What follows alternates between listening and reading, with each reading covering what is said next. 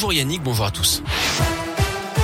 Et on commence par vos conditions de circulation et la coupure de l'A450 en ce moment entre Lyon et Saint-Etienne dans le Rhône à hauteur de Brignais à cause d'un accident mortel qui a coûté la vie à une motarde ce matin.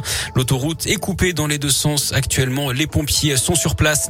À la une, cet autre drame dans la région. D'après le progrès, le corps sans vie d'une adolescente de 13 ans a été retrouvé dans un appartement de Villeurbanne près de Lyon hier soir. Elle aurait été victime de coups de couteau. Sa mère avait signalé sa disparition à la police dans l'après-midi. Une enquête est ouverte. Un suspect aurait été identifié. Il est activement recherché. Nous avons passé le pic du rebond de l'épidémie. Déclaration d'Olivier Véran ce matin avec une baisse des contaminations de 5% environ depuis 5 jours. On est encore à 140, euh, entre 140 et 150 000 nouveaux cas chaque jour. Parmi eux, très peu de recontamination, à peine 6%. Le reste concerne des premières infections. De son côté, l'Institut Pasteur anticipe un plateau dans les jours qui viennent dans les hôpitaux.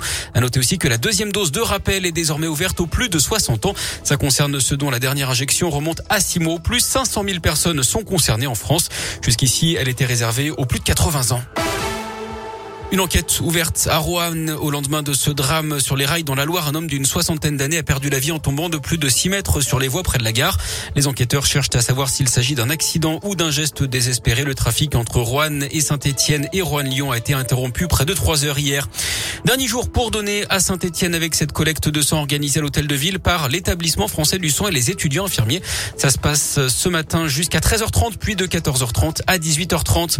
Le lancement de la campagne de déclaration des revenus aujourd'hui quelques nouveautés comme la revalorisation du barème kilométrique décidé face à la hausse des prix des carburants et de nouveaux crédits d'impôt 30% accordés pour un premier abonnement à la presse d'information, 75% dans la limite de 300 euros pour l'installation d'un système de recharge de véhicules électriques dans un logement.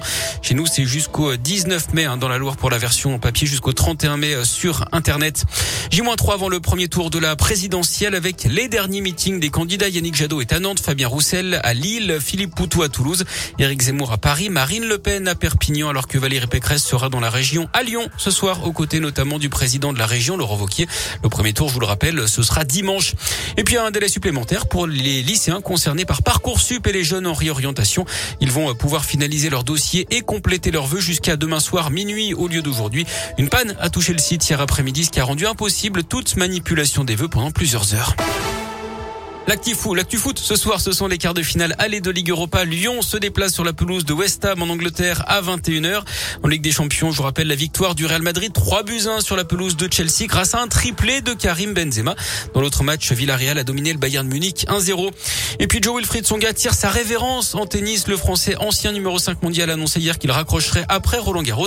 On aura donc l'occasion de le voir une dernière fois dans la région à l'Open Park de Lyon du 18 au 25 mai. Comme d'hab, il a été